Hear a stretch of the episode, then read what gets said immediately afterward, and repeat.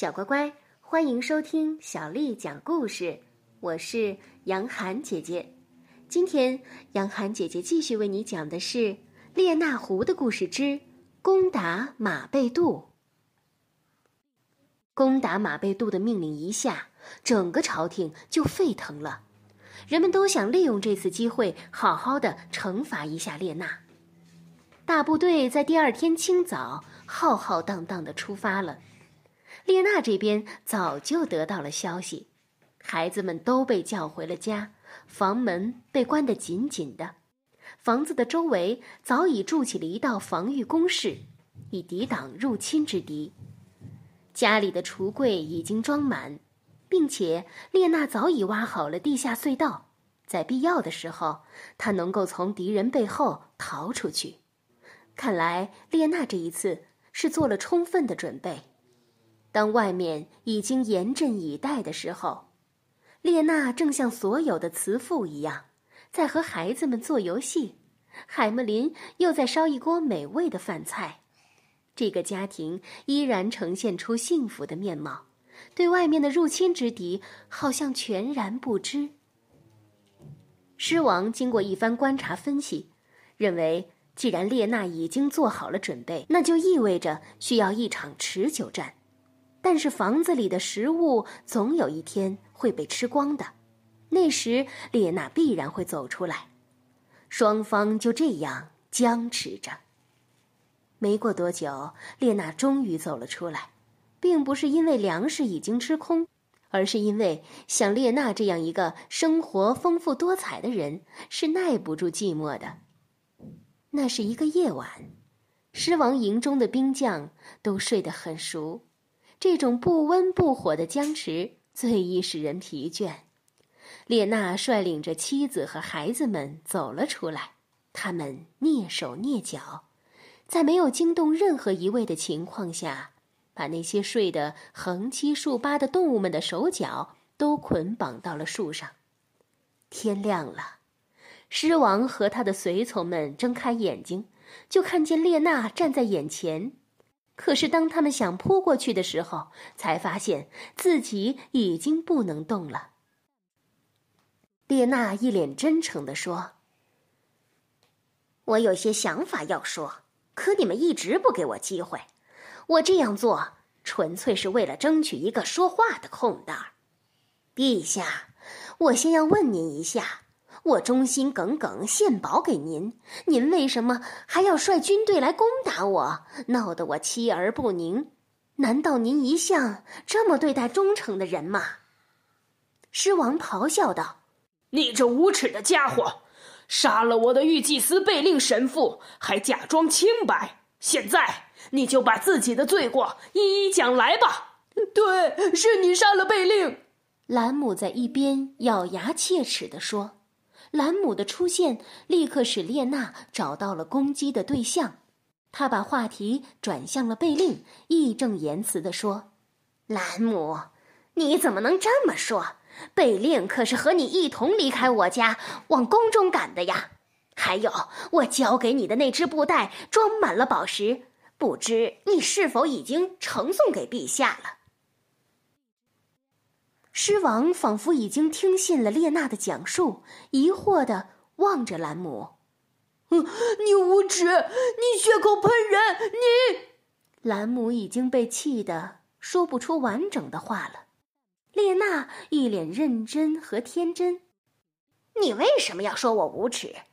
难道我对你的招待不周吗？难道我献给狮王的宝石不够出色吗？”狮王被列娜的这些话扰得心烦意乱，可是兰姆带来的布袋里是装着贝令的头啊，哪里有什么宝石？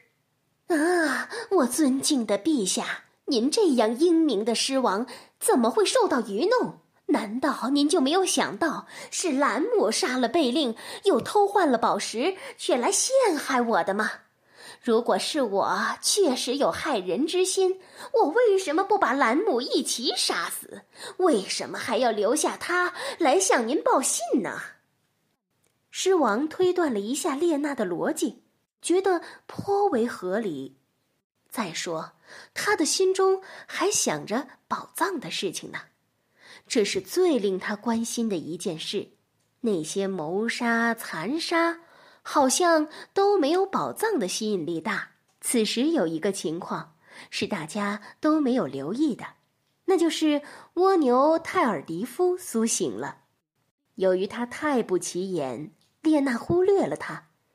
当泰尔迪夫发现只有自己是立手立脚的时候，便慢吞吞地爬过来，给每个人都解开了绳索。于是，刚才那些还只是怒目而视的人们，一下子围了上来，准备进攻列娜。就在这时，狮王出面阻止了他们。他说：“算了算了，从现在起，我们解除围攻。我要回到宫中去，恢复日常的工作。我还得依照规定的程序查明这一件案子，把卑鄙无耻的凶手判处死刑。”大臣们一听狮王如此表态，谁也不愿意违背狮王的意思，尤其是那些与列娜没有直接牵连的人们，即使是直接吃过列娜苦头的人，也不愿意在这时发言了。听到狮王的话，列娜装作十分激动的样子说：“哎。”这些无端的捏造、陷害，这种毫无信任感的环境，真是伤透了我的心。我打算去罗马进香，祈求神的保佑，赎清我所有的罪过。但愿我能过上畅快的日子。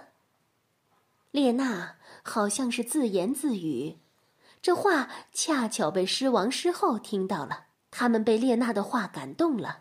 转向大臣们说：“列娜既然已经改邪归正，我们就不要计较过去的恩怨。对于一心向善的人，我们除了帮助，还能做些什么呢？”列娜，如果你还有什么需要和要求，敬请直言。你应该给这些好心的人以行善的机会。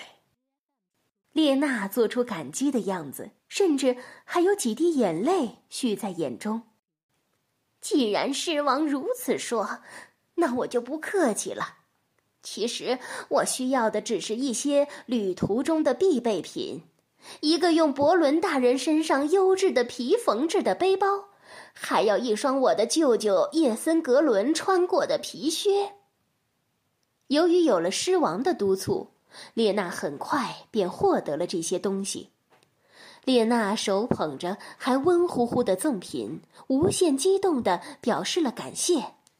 亲爱的伯伦大人，还有我亲爱的舅舅叶森格伦和舅妈海德逊，有了这些礼物，我一定能顺利到达罗马，实现朝圣的心愿。伯伦、叶森格伦还有海德逊，虽然心中痛恨列娜的夸张和虚伪。但也不好当着狮王的面说些什么。最后，列娜还和狮王热烈拥抱。不管列娜是真情还是假意，反正狮王是动了真情。这位威猛的狮王把列娜抱得几乎透不过气来。